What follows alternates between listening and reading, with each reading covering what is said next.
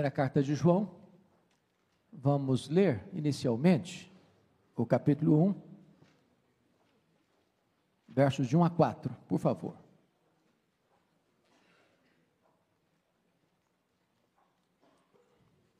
O que era desde o princípio, o que temos ouvido,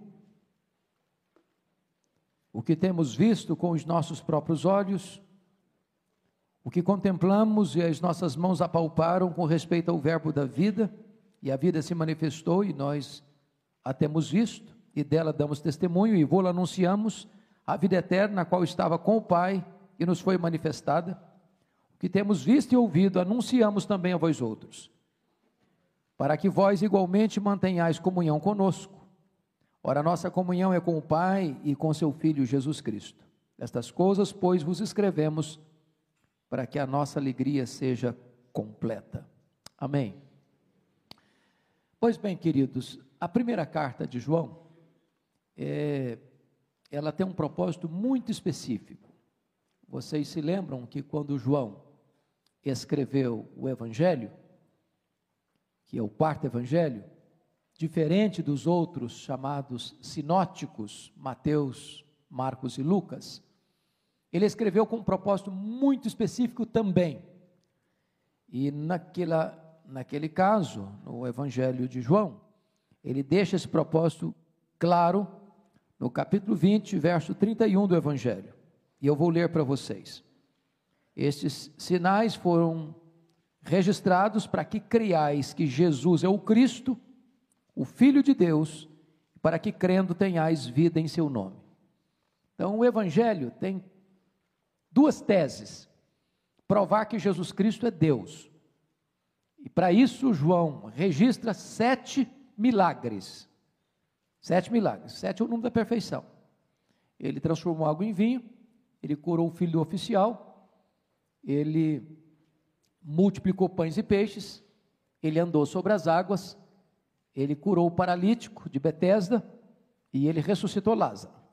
Então ele seleciona sete milagres para provar que Jesus Cristo é Deus.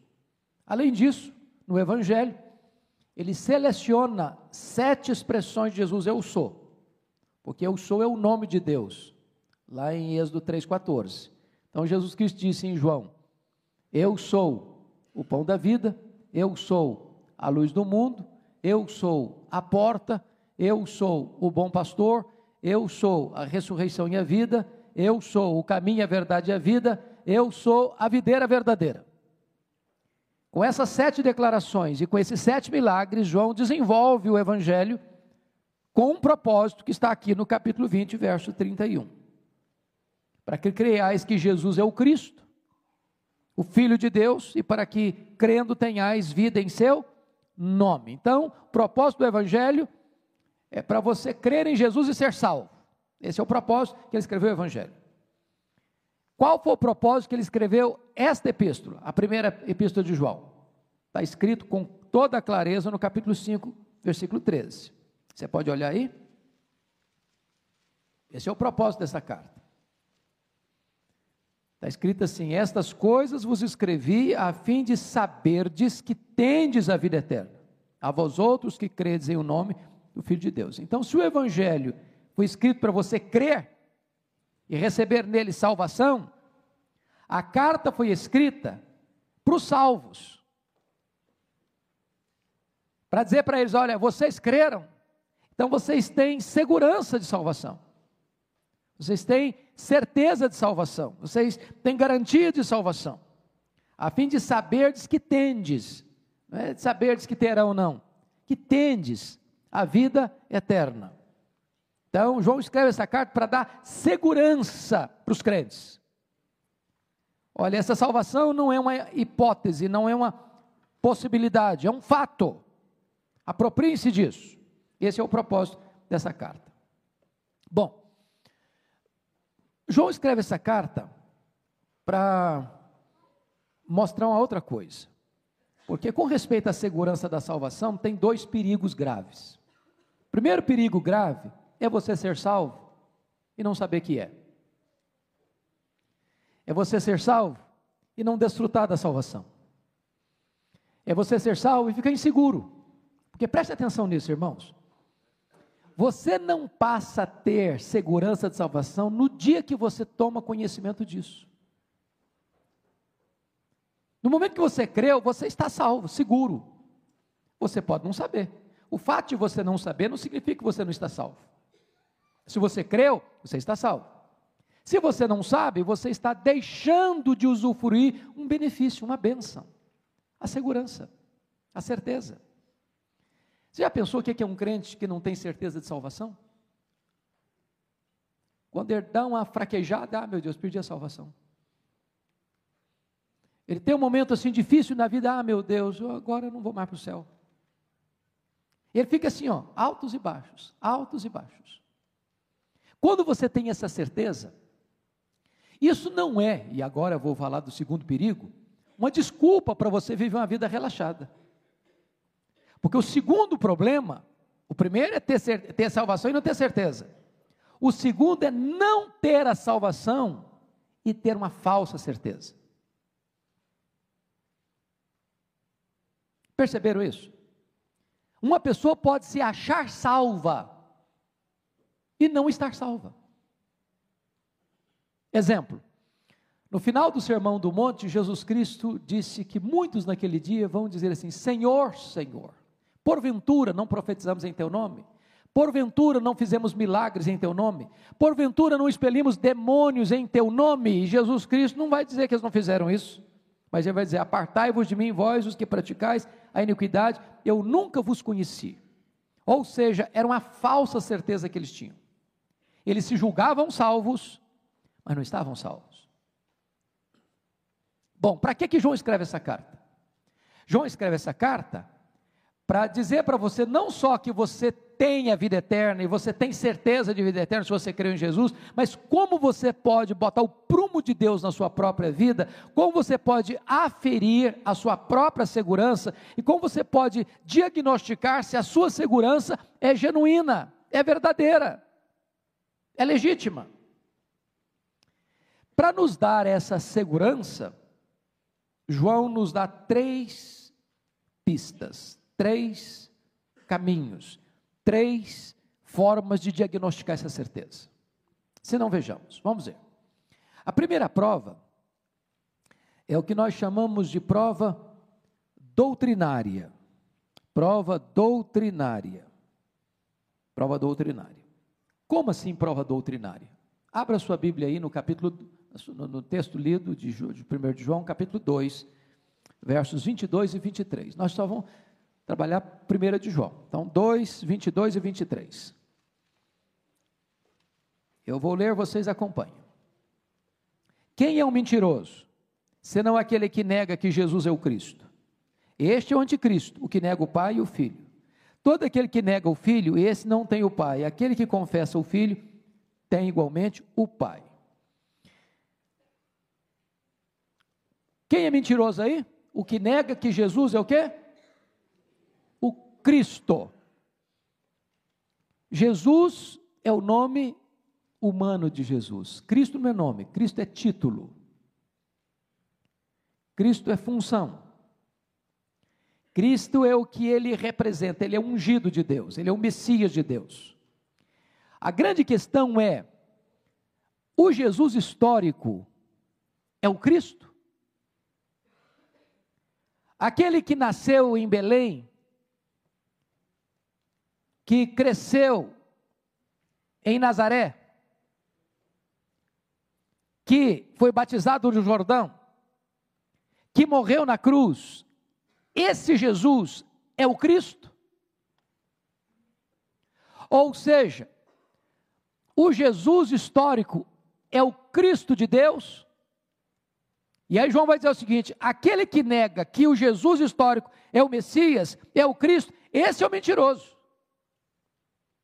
Então existe uma prova doutrinária para você saber se você tem certeza de salvação. Você crê que Jesus é o Cristo? Você crê que Jesus é o Messias? Você crê que Jesus é o Filho de Deus? Você crê que Jesus é o enviado de Deus, que é o próprio Deus feito carne? Você crê nisso? Qualquer segurança de salvação que não passe por essa verdade teológica doutrinária é uma falsa segurança. Então, a primeira prova para você saber se você é uma pessoa salva em quem você está confiando para a sua salvação. Se você crê que Jesus, o Jesus que nasceu da Virgem Maria, que foi colocado numa manjedoura, que cresceu numa carpintaria, que morreu numa cruz, que ressuscitou dentre os mortos, que voltou para o céu, este é o Messias de Deus, é o Cristo, então você está tendo uma base teológica, doutrinária, para você ter segurança salvação. Segunda prova que João nos estabelece, para você saber se você pode ter uma segurança, é o que nós chamamos de uma prova social. Prova social. Olha aí comigo capítulo 4, versículo 20. 1 de João 4, versículo 20. Você pode ler comigo esse verso? Vamos juntos? Se alguém disser, amo a Deus, e odiar a seu irmão, é mentiroso, pois aquele que não ama seu irmão, a quem vê, não pode amar a Deus, a quem não vê. Note que ele repete a palavra mentiroso. João é, é, é curto e grosso. Aquele que nega que Jesus é o Cristo é mentiroso. Aquele que diz que ama a Deus, mas não ama seu irmão, também é mentiroso. Então, essa é uma prova social. Você quer saber se você tem certeza de vida eterna? A pergunta é: como é que você se relaciona não apenas com Jesus, mas como é que você se relaciona com seu irmão? Porque ninguém pode nutrir ódio no coração e ao mesmo tempo dizer o seguinte: eu amo muito a Deus, o que eu não aguento é esse fulano de tal. ah, não, esse não. Ah, eu gosto muito de Deus, mas desse cara não gosto, não.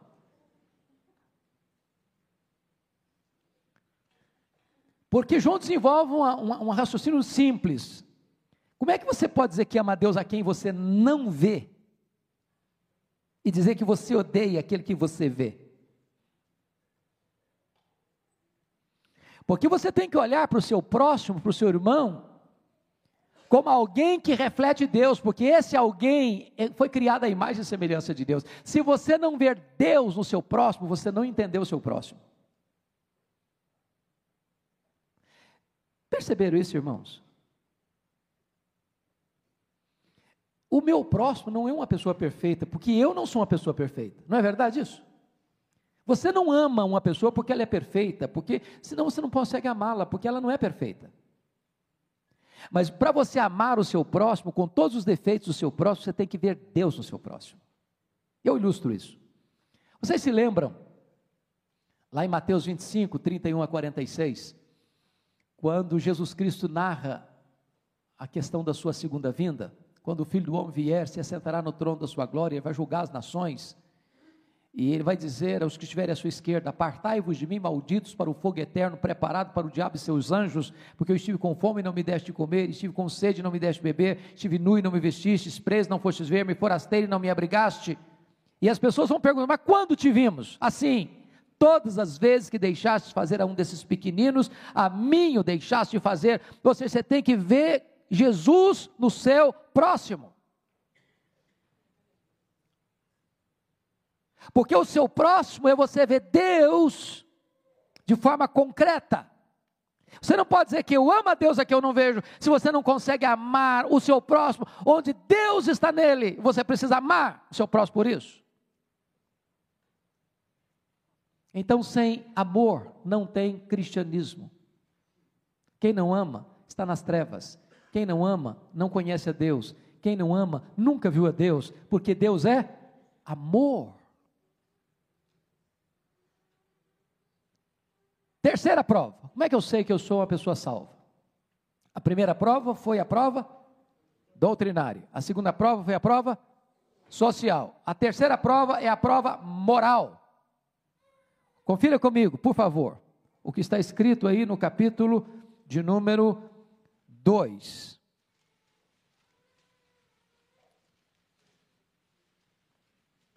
Versículo 4. Você pode ler comigo?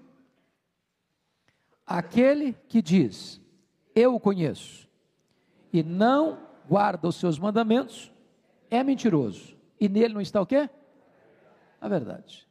Então, se a prova doutrinária é você crer que o Jesus histórico é o Cristo de Deus, se a prova social é você amar o seu próximo, a prova moral é obediência.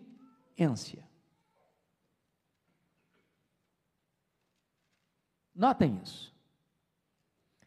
Notem isso. Obediência. 1 de João 2, 4. Aquele que diz, eu o conheço, e não guarda os seus mandamentos, é mentiroso, e nele não está a verdade. Preste atenção nisso. Esta carta foi escrita para você saber que você já tem, não terá, já tem a vida eterna, certo? Mas esta carta também foi escrita para você não ter uma falsa segurança. Para você não viver uma vida enganado, com alto engano, acerca deste momentoso e importante assunto que é a salvação. A pergunta é: eu creio que Jesus é o Cristo? Eu amo o meu próximo? Eu vivo em obediência à lei de Deus? Confira ainda o capítulo 1, versículo 6. Você pode ler comigo?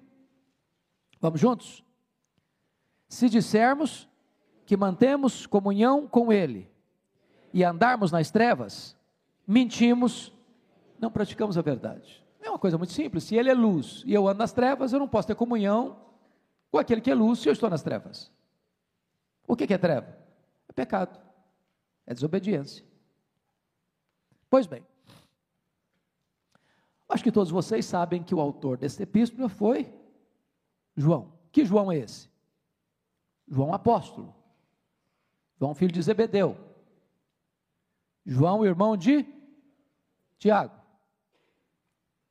O João que foi o discípulo amado.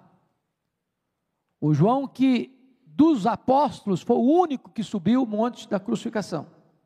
Os outros se dispersaram. O João que foi testemunha da ressurreição.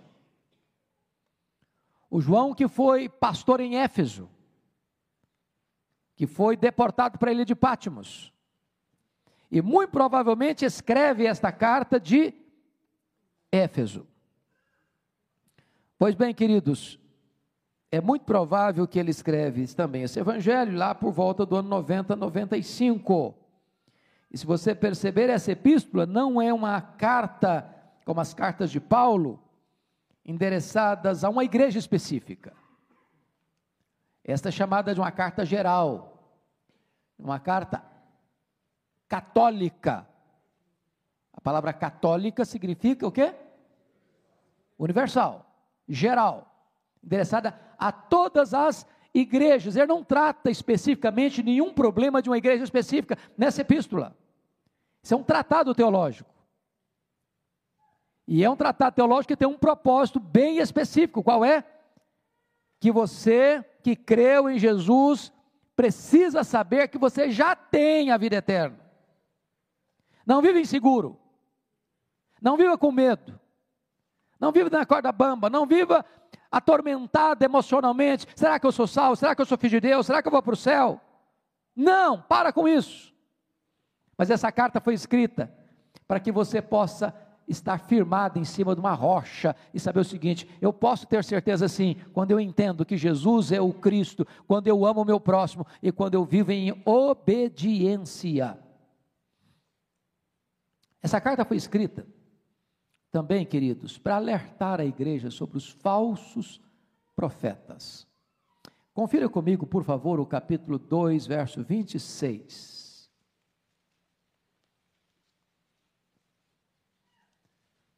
Quem pode ler comigo? Vamos juntos? Isto que vos acabo de escrever é acerca dos que vos procuram enganar Agora 3,7, novamente. Filhinhos, Não vos deixeis enganar por ninguém. Aquele que pratica justiça é justo, assim como ele é justo. Então, deixa eu dizer para você. É, o que é que esses falsos profetas que estavam tentando enganar a igreja pregavam? Quem eram esses falsos profetas? Quem eram esses falsos mestres? Já começava no primeiro século uma teologia, uma doutrina, um ensinamento perigosíssimo que cresceu no segundo século, que se fortaleceu no terceiro século e quase devasta a igreja até o quarto século, chamada de gnosticismo. A palavra gnosticismo é uma palavra grega, que vem de gnosis, conhecimento. O gnosticismo era uma espécie de junção da filosofia grega com a teologia judaica. E o gnosticismo é, estava influenciado pelo pensamento grego. E o maior problema do gnóstico não era nem crer na divindade de Cristo, o maior problema do gnóstico era crer na perfeita humanidade de Cristo.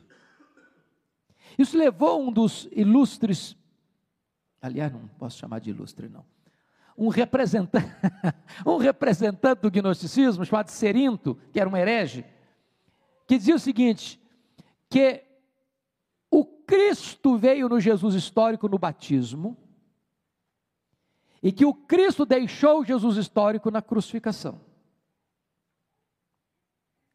Que Jesus, portanto, não era um homem concreto, que quando ele andava na praia, nem marca ele deixava nas areias. Ele era um espírito. Ele era um ser etéreo. Mas por que que os gnósticos começaram a ensinar isso? Porque vocês bem sabem que os gregos tinham um problema filosófico chamado de dualismo grego. Ou seja, para um grego a matéria era essencialmente má e o espírito era essencialmente bom. Por essa causa, os gregos rejeitavam três doutrinas essenciais do cristianismo. Quais doutrinas? Primeiro, a criação. Segundo, a encarnação. Terceiro, a ressurreição. Na cabeça de um grego, alguém não podia ser essencialmente bom com um corpo material. Se a matéria é má, ou se ter um corpo, já não se é, muito, já não se é essencialmente bom. Por isso, para um grego, quando alguém morria, era uma vitória. Por quê? Porque a alma, que é espírito, e essencialmente bom, o espírito, se desprendia de um corpo que é essencialmente mau. Portanto, para um grego, aceitar a ressurreição era um contrassenso. Porque era esta alma boa que se libertou do corpo que é mau, voltar ao corpo que é mau. Então, quando Paulo esteve em Atenas, que era a capital intelectual dos gregos, e falou sobre ressurreição, eles zombaram de Paulo, escarneceram de Paulo, porque para eles isso era um contrassenso. E portanto, queridos irmãos, esses falsos mestres do gnosticismo já estavam se levantando no primeiro século e perturbando as igrejas. E aí João precisa escrever esta carta para mostrar uma coisa, que a humanidade de Cristo é um fato real e concreto. Real e concreto. E ele começa, como eu disse, nós lemos no começo, ah, exatamente dessa maneira. Olha o versículo primeiro do capítulo primeiro. Você pode ler comigo? Vamos juntos? O que era, desde o princípio, o que temos ouvido, o que temos visto com os nossos próprios olhos, o que contemplamos e as nossas mãos apalparam com respeito ao verbo da vida. Ele, ele, ele, ele até, é, é, é, como é que a gente chama? Redundante. Porque ver com os olhos não dá para ver com os ouvidos, dá? Tem que ser com os olhos mesmo. Se apalpa com o quê? Não é com os olhos, é com as mãos. Mas ele faz questão de dizer, nós vimos com os nossos olhos, apalpam com as nossas mãos. Você não apalpa um espírito. Você apalpa um ser que tem um corpo, tangível, material. Então João abre já o evangelho dele, já botando o machado da verdade na raiz dessa heresia gnóstica. Que o Jesus que ele anuncia se fez carne. Se fez carne. Ele é real, ele é concreto. Olha comigo, por favor, ah, por gentileza, ah, o que ah, João vai escrever ah, no capítulo, capítulo ah, primeiro, versículo. Não, não é esse não, desculpa. Daqui a pouco eu vou achar esse versículo e passo para vocês. Eu acho que é o 2. Não. O que nega que Jesus veio em carne. Quem me ajuda aí? 4, 2. Obrigado. Isso. Muito obrigado. 4, 2. Podemos ler juntos? Nisto conheceis o Espírito de Deus. Todo espírito que confessa que Jesus Cristo veio em carne é de Deus. Por que, que João diz isso?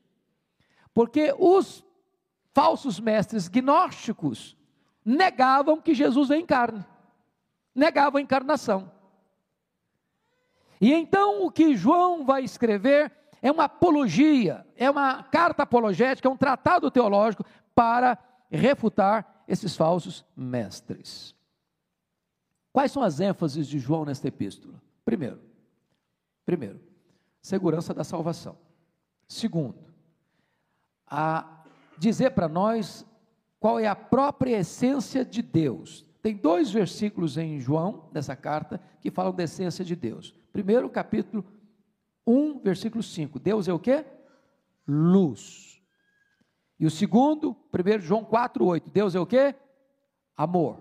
Deus é luz, Deus é amor. A segunda, a terceira ênfase dele é provar para nós que Jesus Cristo veio em carne, que o Jesus histórico é o Messias, e aí eu estou falando da divindade dele, e que esse Messias veio aqui em carne, aí eu estou falando da humanidade dele. Aliás, nota de rodapé aqui.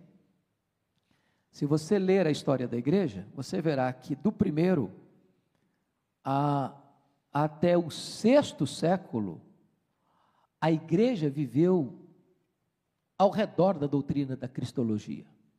Os grandes concílios trataram da cristologia.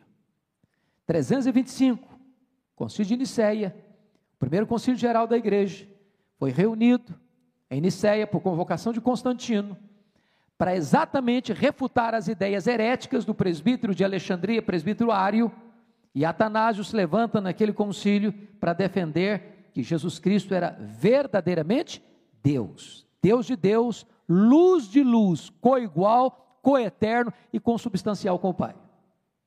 Depois, em 381, vem o concílio de Constantinopla. E no concílio de Constantinopla, a defesa já não é da divindade, a defesa é da humanidade de Cristo. Porque preste atenção nisso, irmãos o risco de você super enfatizar uma verdade pode levar ao desequilíbrio de outra verdade. A superênfase na divindade levou a um desequilíbrio do ensino da verdadeira humanidade. Ele é verdadeiramente Deus, mas ele é verdadeiramente homem. Ele não deixou de ser Deus ao encarnar-se, e ele não deixou de ser homem ao subir para o céu de tal maneira que você tem lá no céu o seu sumo sacerdote, o seu advogado perfeito, que é verdadeiramente Deus e ele é verdadeiramente homem. Ele é Deus e ele é homem. Ele tem duas naturezas numa única pessoa. Ele é Deus e homem ao mesmo tempo. Agora notem, é, outra ênfase que João vai dar nesta epístola é provar uma coisa importante que já falou da obediência. Você precisa entender que se você foi salvo, você foi salvo do mundo. para estar no mundo, mas para não amar o mundo.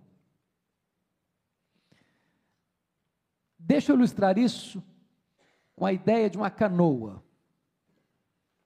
Quem já andou de canoa aqui? Atravessou um rio de canoa, um riacho. A canoa está dentro d'água, não está? Mas a água não pode estar dentro da canoa. Você está no mundo, mas o mundo não pode estar em você.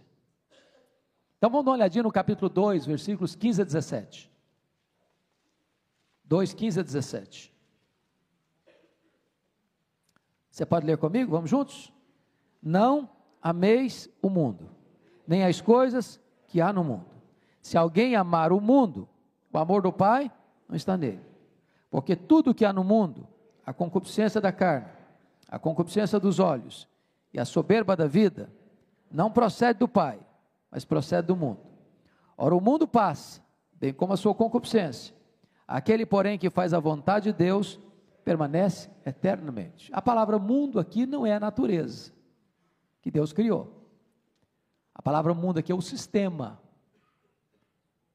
que é oposto a Deus, rendido ao pecado, que está posto no maligno, que conspira contra Deus, que busca atrair você seduzir você e oferecer coisas coloridas aos seus olhos, propostas sedutoras ao seu coração, para você se afastar de Deus. Então João está dizendo o seguinte: não dá para você amar a Deus e amar ao mundo ao mesmo tempo. Você foi tirado de lá. Aliás, pensa comigo que é igreja. Quem pode me definir a, a, o termo igreja? O que significa igreja? Comunhão? A palavra igreja, lembra de onde vem a palavra igreja? No grego? Quem lembra? Eclesia. E a palavra eclesia vem de duas palavras gregas: o verbo kletos e ex. Significa chamado para fora. Então, se você é igreja, você foi chamado para fora. Para fora de quê? Do mundo. Mas não é chamado para fora do mundo geograficamente, porque é impossível. Você não precisa ir para o mosteiro. As pessoas que foram para o mosteiro levaram no coração o mundo. O mundo não está na geografia, o mundo está no sistema, no coração. Então, o que a Bíblia está dizendo é o seguinte: se você é igreja, se você foi salvo, você foi tirado desse sistema. Na linguagem bíblica, isso é o império das trevas, isso é potestade de Satanás, isso é a casa do valente. Você foi tirado de lá, você não pertence mais a esse sistema, e você não pode voltar a amar esse sistema. Como o povo de Israel que saiu do Egito, mas o coração ficou no Egito, amou o Egito, no coração voltou para o Egito, por isso eles pereceram no deserto. Outra ênfase que é, João vai tratar nessa carta, já dissemos isso, não quero é, é, voltar, é a ênfase no amor. Talvez a maior ênfase desta carta é no amor. E nós vamos agora, para e passo, dar uma olhadinha. Então vamos, dito isso ali, a guisa assim, de uma introdução geral, vamos olhar algumas coisinhas aqui de uma forma mais específica. No capítulo 1, volta os seus olhos para lá, versículos de 1 a 4, tem duas coisas que eu quero chamar a sua atenção. A primeira delas é a pré-existência do verbo, o que era desde o princípio. Esse verbo era aí, está em que tempo verbal? Vocês que são bons em português. Está no pretérito. Que pretérito é esse? Perfeito ou imperfeito? Hã? Imperfeito. Se tivesse no perfeito, o que, que estaria escrito aí? No foi. Então vamos entender isso aqui. Vamos entender isso aqui. Que era desde o princípio. O que, que é o princípio? O princípio é o começo do tempo e da história. Gênesis 1:1 está escrito: No princípio criou Deus os céus e a terra. E antes do princípio, o que que existia? Deus. Só Deus. Antes do princípio, não tinha matéria, porque a matéria não é eterna, como os gregos pensavam. Antes do princípio, não tinha universo, porque o universo não tinha sido criado. Antes do princípio, não existiam anjos, porque eles também foram criados no princípio. Antes do princípio só existia o quê? Deus. Antes do princípio, o que, que existia? Eternidade. O que, que é eternidade? Não é tempo. Eu pergunto para você: se você tirar um dia de um bilhão de anos, você não tem mais um bilhão de anos. Não tem mais. Mas eu pergunto para você: se você tirar um bilhão de anos da eternidade, quanto, quanto você tem ainda? Eternidade. Eternidade não, tão, não é tempo. Não é tempo. Nas palavras de Aristóteles, um livro que eu li quando eu era seminarista ainda, um livro chato para chuchu, mas importantíssimo, As Categorias de Aristóteles. Ele diz que às vezes nós temos dificuldade de entender algumas coisas, porque foge da nossa categoria de tempo, de tamanho, de espaço. E eternidade é uma palavra que não está relacionada a tempo, porque não é contagem de tempo. Então, antes do início, era eternidade. E lá na eternidade, quem existia? Deus. O Verbo de Deus estava lá. Antes do início, na eternidade. Porque só Ele é eterno. Então, note você como João abre o seu evangelho, mostrando para nós a transcendência do Verbo, a eternidade do Verbo, a divindade do Verbo, porque para ser eterno tem que ser Deus, só Deus é eterno, isso é atributo exclusivo de Deus. Agora, este Verbo que é eterno, que é transcendente, que preexiste ao tempo, este Verbo se o quê? Encarnou. E na linguagem de Paulo em Gálatas 4:4, ele se encarnou quando? Na plenitude dos tempos. E qual é a prova de que ele se encarnou? João diz: Nós o vimos com os nossos próprios olhos. Nós o apalpamos com a nossa própria mão. Ou seja, a encarnação dele não foi uma simulação, não. A encarnação dele foi um fato histórico concreto, verificável. Essa é a tese de João aqui. Então, notem vocês que João já abre a sua carta provando duas teses: que este Jesus é, primeiro, divino, e segundo, este Jesus é o que? Humano. Ele é Deus e ele é homem. Perfeitamente Deus, perfeitamente homem. Vamos para o capítulo 1, versos 5 a 10. Aqui, irmãos, tem ah, três coisas magníficas que eu gostaria de partilhar com vocês. Primeira coisa, a natureza santa de Deus é exposta no versículo 5. Deus é luz e nele não tem treva alguma. Não tem mácula no ser de Deus, não tem mancha no caráter de Deus, não tem pecado em Deus. Deus é santo, santo, santo. Esse é o principal atributo de Deus. Seu amor é santo, a sua ira é santa, a sua justiça é santa. Ele é santo na manifestação plena do seu ser. Segunda coisa que esse texto trata conosco é a natureza pecaminosa do homem declarada, versículos 6 a 10. E o pecado, irmãos, ele engana.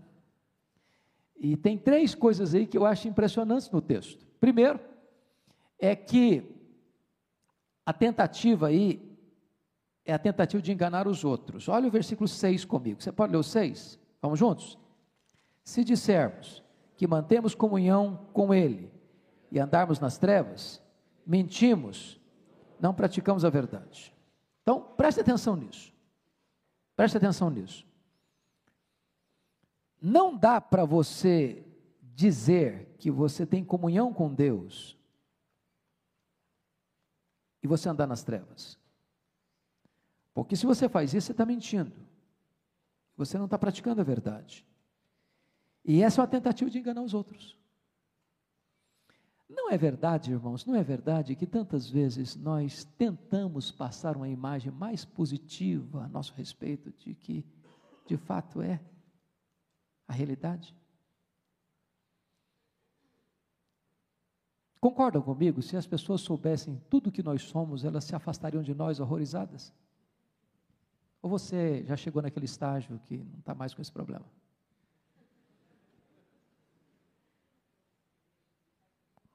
Você fica às vezes envergonhado de alguns pensamentos que passam pela sua cabeça assim, fala, meu Deus, isso não é meu. Ou só acontece comigo isso? Então, se você afirmar que você não tem problema, que você não tem pecado, você está querendo enganar as pessoas.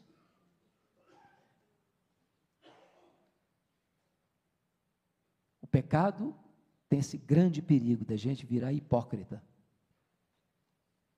Virar hipócrita. Botar uma máscara bonita de santidade. Querer impressionar as pessoas. Mas o pecado tem um segundo perigo. Qual o segundo perigo do pecado? É o perigo de enganar a si mesmo, ou enganar a nós mesmos. Olha comigo o versículo 8. Vamos ler, vamos ler juntos? Se dissermos que não temos pecado nenhum, a nós mesmos nos enganamos. E a verdade não está em nós, ou seja, pior engano é o auto-engano. Porque na minha cabeça, só um cara. Hã? Pode falar.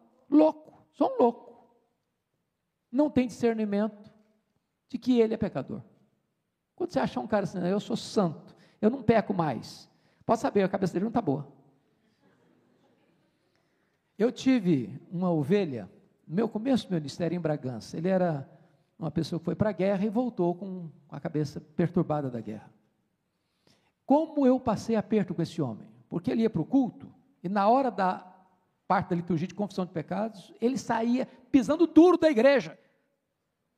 E no segunda-feira estava no meu gabinete, me afrontando, esse negócio de pecado, isso é loucura, pastor. Nós não somos pecadores. O que, que, é isso? Que heresia é essa? Quando cantava santo, santo, santo, a hora que chegava nós os pecadores, ele se levantava e ia embora. Mas eu entendia porque ele era uma pessoa cuja mente ficou prejudicada com o problema lá dos conflitos da guerra. Agora, se você está em sã consciência e diz para você mesmo: Não, eu não sou pecador. Não, eu sou um cara legal. Pode internar você, pode ter certeza. pode internar. Você não está bem. E aqui tem um ponto importantíssimo, irmãos, importantíssimo. Quanto mais perto de Deus você anda, mais você reconhece o seu pecado. As pessoas que mais confessam os seus pecados não são as pessoas que mais pecam, são as pessoas que mais perto de Deus andam. Deixa eu ilustrar isso para você. Ela não está aqui conosco hoje, a Helene Ivação. Eu estava pregando, que ela é membro aqui da nossa igreja, né? É, estava pregando num culto de final de ano, no Hospital Cruz Azul, aqui em São Paulo, e ela me disse, pastor, nós enfrentamos um problema muito sério essa semana aqui. Eu falei, o que foi? Ela disse, chegou uma jovem, com hemorragia muito severa, acompanhada dos pais, e quando o médico foi atender a jovem, o médico disse assim, essa moça acabou de ter um bebê. A moça protestou, o senhor está enganado, doutor, eu não estava grávida não, senhor. E os pais disseram: o senhor está enganado, doutor, nossa filha não estava grávida, não. O médico percebeu a jogada e disse: Pois essa moça acabou de ter um bebê e me traga o bebê. Me traga o bebê. Meia hora depois chegou um bebê morto dentro de uma caixa de isopor. Sem nenhum peso de consciência, nem na moça, nem nos pais da moça. Sabe por quê? Porque quem está longe de Deus, nem consciência de pecado tem nenhum arrependimento. Pensa comigo em Jó capítulo 42. Quando Jó diz assim para Deus: Eu te conhecia só de ouvir, agora os meus olhos te veem, por isso eu me abomino e me arrependo no pó e na cinza. Você, para, para, para um pouquinho, Jó. Você não é aquele mesmo cara que Deus disse a seu respeito que não tinha ninguém na terra semelhante a você, homem íntegro, ju, reto, temente a Deus que desvia do mal. Como é que você me vem fazendo uma confissão dessa? Você se abomina. É porque quanto mais perto da luz você chega, mais você vê a sujeira do seu pecado. Se você não está vendo sujeira no seu coração, é porque você está longe de Deus, é porque você está longe da luz. Se você não se angustia pelo seu pecado, é porque você está em trevas. Esse é o nosso problema, irmãos. Nós estamos tão próximos do mundo e tão distantes de Deus que o pecado está aí no coração e nós nem estamos aí com Ele, não estamos perturbados, não estamos tristes, não estamos chocados, não estamos escandalizados com o nosso pecado. Por quê? Porque nós estamos longe de Deus. Lembra de Isaías? Quando ele vê Deus no seu trono, santo, santo, santo, a reação dele foi: ai de mim, Senhor, ai de mim. Terceiro engano do pecado. Olha aí comigo, versículo 10. Vamos ler juntos? Se dissermos que não temos cometido pecado, fazemos-lo mentiroso. E a sua palavra não está em nós. Então, primeira coisa, o pecado tenta enganar os outros. Segundo, pecado tenta enganar a nós mesmos. Terceiro, pecado tenta enganar Deus. O que, que João está escrevendo aqui? Se você disser que você não tem pecado, você está fazendo Deus de mentiroso, porque Deus diz que você é pecador. Você está negando a palavra de Deus. Você está dizendo que Deus errou quando fez o diagnóstico. Você está dizendo que Deus não é verdadeiro quando afirmou peremptória e categoricamente que você é pecador. Olha a malignidade do pecado. Tenta enganar os outros, Tenta enganar a si mesmo? Tenta enganar a Deus. Como é que a gente resolve isso? Como é que a gente resolve isso? Veja comigo, por gentileza. A natureza da comunhão com Deus e com os irmãos é estabelecida. Primeiro, vamos ver com os irmãos, como é que a gente resolve isso? Versículo 7. Você leu o 7 comigo? Se, porém, andarmos na luz, como Ele está na luz, mantemos comunhão uns com os outros, o sangue de Jesus, seu Filho, nos purifica de todo pecado. Ou seja, sabe por que, que a gente briga? Sabe por que, que a gente dá cabeçada uns nos outros? Sabe por que, que a gente tem mágoa dos outros? Sabe por que, que a gente discute com os outros? Sabe por que, que a gente puxa o tapete dos outros? Sabe por que, a gente se decepciona com os outros? Sabe por que, as pessoas se decepcionam conosco? Porque nós não andamos na luz.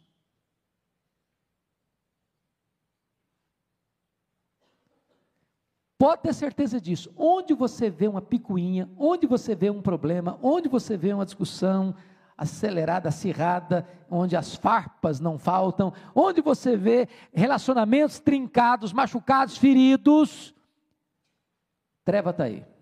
Porque na luz nós temos comunhão uns com os outros. Você quer resolver os seus problemas? Anda na luz. Você quer se reconciliar com seu irmão? Anda na luz. Você quer amar seu irmão? Anda na luz. Porque se você sair da luz, aí você vai bater cabeça com os outros. Como é que você resolve o problema com Deus? Versículo 9, vamos juntos? Se confessarmos os nossos pecados, Ele é fiel e justo para nos perdoar os pecados, nos purificar de toda injustiça. Se fizermos o quê? Se confessarmos. A palavra confessar aí, no grego é homologel. De onde vem a nossa palavra portuguesa? Homologar. E o que, que é homologar? É concordar com. O que significa isso? O que é confessar pecado? Confessar pecado significa o seguinte: eu concordo, Deus, contigo que eu sou um pecador. Eu concordo que eu sou um pecador. Eu concordo que eu falhei. Eu concordo que eu errei. Eu concordo que eu não fui leal, que eu não fui certo, que eu não fui verdadeiro, que eu não fui santo, que eu não fui fiel. Eu concordo. Isso é homologar o que Deus disse a meu respeito. Isso é confessar.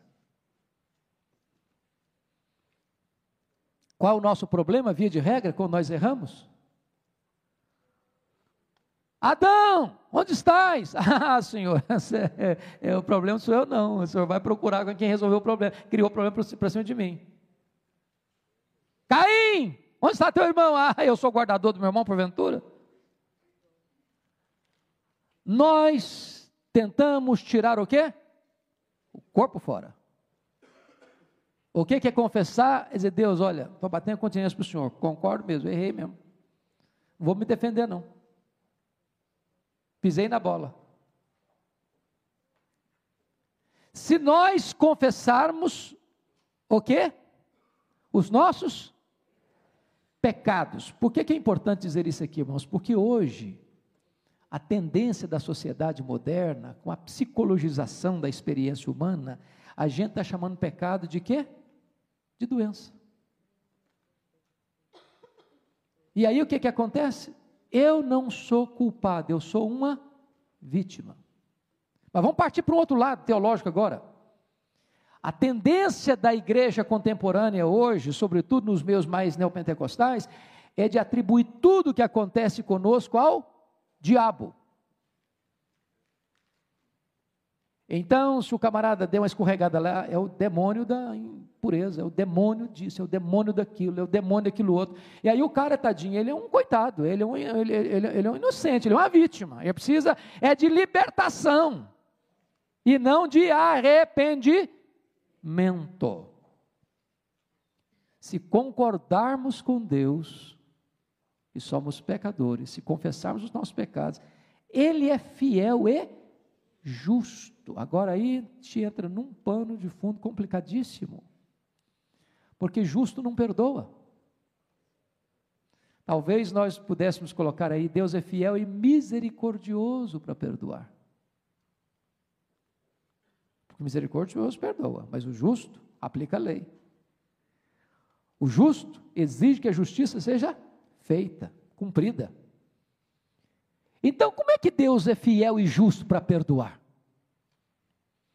É porque nesse momento, embora você que creu em Jesus já está salvo, já está justificado, já pode ter certeza de vida eterna, você não deixou de ser o que? Pecador. Só que quando você peca agora, é diferente do ímpio, que não foi convertido ainda.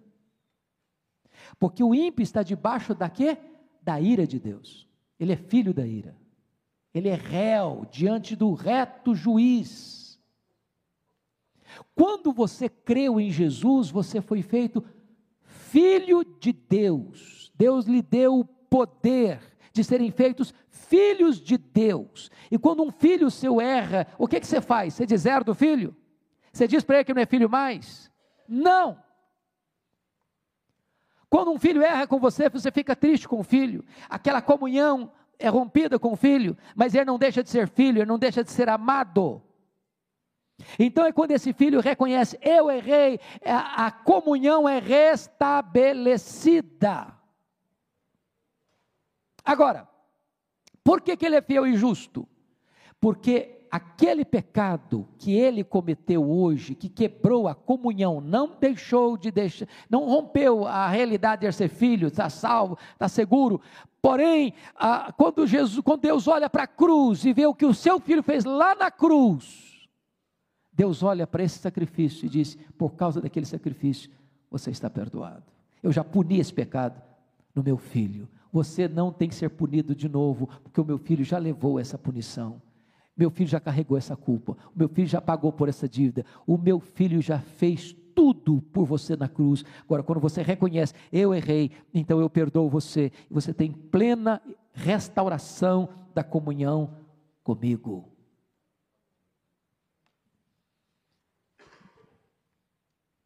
Dá para ir mais cinco minutinhos, não dá? Então vamos só avançar um pouquinho para o capítulo 2 versículos 1 e 2. Dentro dessa mesma tônica, ele diz assim: Filhinhos meus. Você pode ler o 2 comigo? 2, 1. Filhinhos meus, estas coisas vos escrevo para que não pequeis. Se todavia alguém pecar, temos advogado junto ao Pai, Jesus Cristo justo. E Ele é a propiciação pelos nossos pecados, e não somente pelos nossos próprios, mas ainda pelos do mundo inteiro. Então vamos entender uma coisa importante, três coisas que eu queria rapidamente abordar com vocês nesses dois versículos. Primeiro, o caráter de Jesus. Jesus Cristo, ele é o advogado, o justo. Ele é o sumo sacerdote sem defeito. Não houve pecado nele, não houve dolo em sua boca. Nunca ninguém pôde acusá-lo de pecado e provar a acusação. Quando um sumo sacerdote, lá na velha aliança, ia oferecer o sacrifício pelo povo, primeiro tinha que oferecer o sacrifício por ele, depois pelo povo, porque era um pecador intercedendo por pecadores. Jesus Cristo é diferente. Ele é justo. Ele nunca pecou. E ele é o nosso advogado, junto ao Pai, o nosso intercessor. O caráter dele é justo. Segundo, vamos olhar para Jesus no que tange não só ao seu caráter, mas ao seu método. Eu acho isso incrível, porque por que você contrata um advogado? Para que você contrata um advogado hoje? Quando você tem uma causa, né? Qual o papel do advogado hoje? Defender o quê? Seus direitos. Provar que você é o quê? Inocente. Ou mesmo que você seja culpado, atenuar a sua culpa. Não é isso? Pois o método de Jesus, o método de Jesus é diferente. Ele não veio apenas para estar do seu lado, porque a palavra advogado no grego é parakletos. E parakletos Notem que a palavra kletos está aí, a mesma de igreja. Parar é estar do lado de, é chamado para estar do lado de. Mas Jesus não foi apenas chamado para estar do seu lado, do meu lado, ele foi chamado para estar no nosso lugar, como nosso substituto. Então ele não veio para defender sua inocência, ele veio morrer pela sua culpa. Olha que incrível isso. Ele não veio para dizer, não, você é bom, você é maravilhoso, você é uma pessoa magnífica, você é digna de ser amada, fique tranquilo, você é 10, eu vou defender você. Não, ele não fez isso não. Ele veio dizendo: você é pecador mesmo, você está perdido mesmo, você está morto mesmo, você está condenado mesmo, você está arruinado mesmo, mas eu vim aqui para tomar o seu lugar, para levar sobre o meu corpo o seu pecado, para morrer e pagar a sua dívida, para morrer a sua morte, para dar para você a vida eterna. Agora, quando você pensa num advogado, quanto mais importante, famoso é um advogado, mais seletivo ele fica, mais difícil de acesso você tem, mais dificuldade de acesso você tem a ele, e quando você ligar para ele, você tem 10 secretárias na frente para atender o telefone para você chegar nele. Mas Jesus Cristo, o advogado justo, você fala com ele na rua, você fala com ele no carro, você fala com ele em casa, você fala com ele no hospital, você fala com ele na hora que você está no vale, você fala com ele na hora que você está no monte, ele está disponível para você 24 horas, você tem livre acesso a ele. Terceiro, um advogado, por melhor que seja, tem causas perdidas, indefensáveis, não tem jeito. Mas nunca ninguém pôs uma causa nas mãos de Jesus e perdeu essa causa. Ele é o advogado das causas perdidas. Bendito seja Deus. E a terceira coisa para encerrar, exatamente o resultado. Ninguém que recorra a Jesus sai decepcionado se confia nele. Ele é o advogado, o justo. Sabe o que a Bíblia diz em Romanos? Quem tentará acusação contra os eleitos de Deus? É Deus que os justifica. Quem os condenará? É Cristo Jesus quem morreu, ou antes que ressuscitou, o qual está à destra de Deus e também intercede por nós. Em outras palavras, toda vez que chega uma acusação contra você lá no tribunal de Deus, Jesus Cristo se levanta e diz: Pai, por esse pecado aí eu morri, por essa dívida aí eu paguei. Então, esse que está sendo acusado aqui diante do teu tribunal, Senhor, não deve mais nada. Ele está aqui com a tua lei, ele está aqui com a tua justiça, ele está justificado e nenhuma condenação a mais sobre ele que está em mim em Cristo Jesus. Bendito seja Deus, porque temos este grande advogado, Jesus Cristo o justo. Deus os abençoe, irmãos. Nós vamos encerrar. Mateus, você pode vir orar por nós, filho? E nós então encerraremos esse momento de estudo e aguardaremos mais uns minutinhos para o culto das onze. Senhor nosso Deus, nós te louvamos e bendizemos essa manhã, ó Pai, por tudo que o Senhor é, por tudo que o Senhor tem feito no nosso meio. Te louvamos porque o Senhor é Deus plenamente homem, plenamente Deus. O Senhor enviou seu Filho amado Jesus Cristo para morrer em nosso lugar para se fazer carne, Pai, para, descer na cruz em prol do nosso pecado, Pai. Nós aqui nessa manhã, nós queremos te bem dizer, ó Pai, porque somos salvos graças ao Seu Filho Jesus amado. E podemos, ó Pai, nessa manhã declarar que somos, é, temos certeza de nossa salvação, temos certeza que pertencemos ao Senhor, e isso é motivo de grande gratidão no nosso coração. Nos ajude, ó Pai, que nossa vida possa ser conduzida a uma vida de retidão, a uma vida de agradecimento àquilo que o Senhor fez por nós. Te louvamos e te agradecemos por tudo isso e pela aula que foi ministrada, pela vida do pastor Hernandes. Em nome do seu filho amado Jesus Cristo. Amém. Deus abençoe, queridos. Deus abençoe.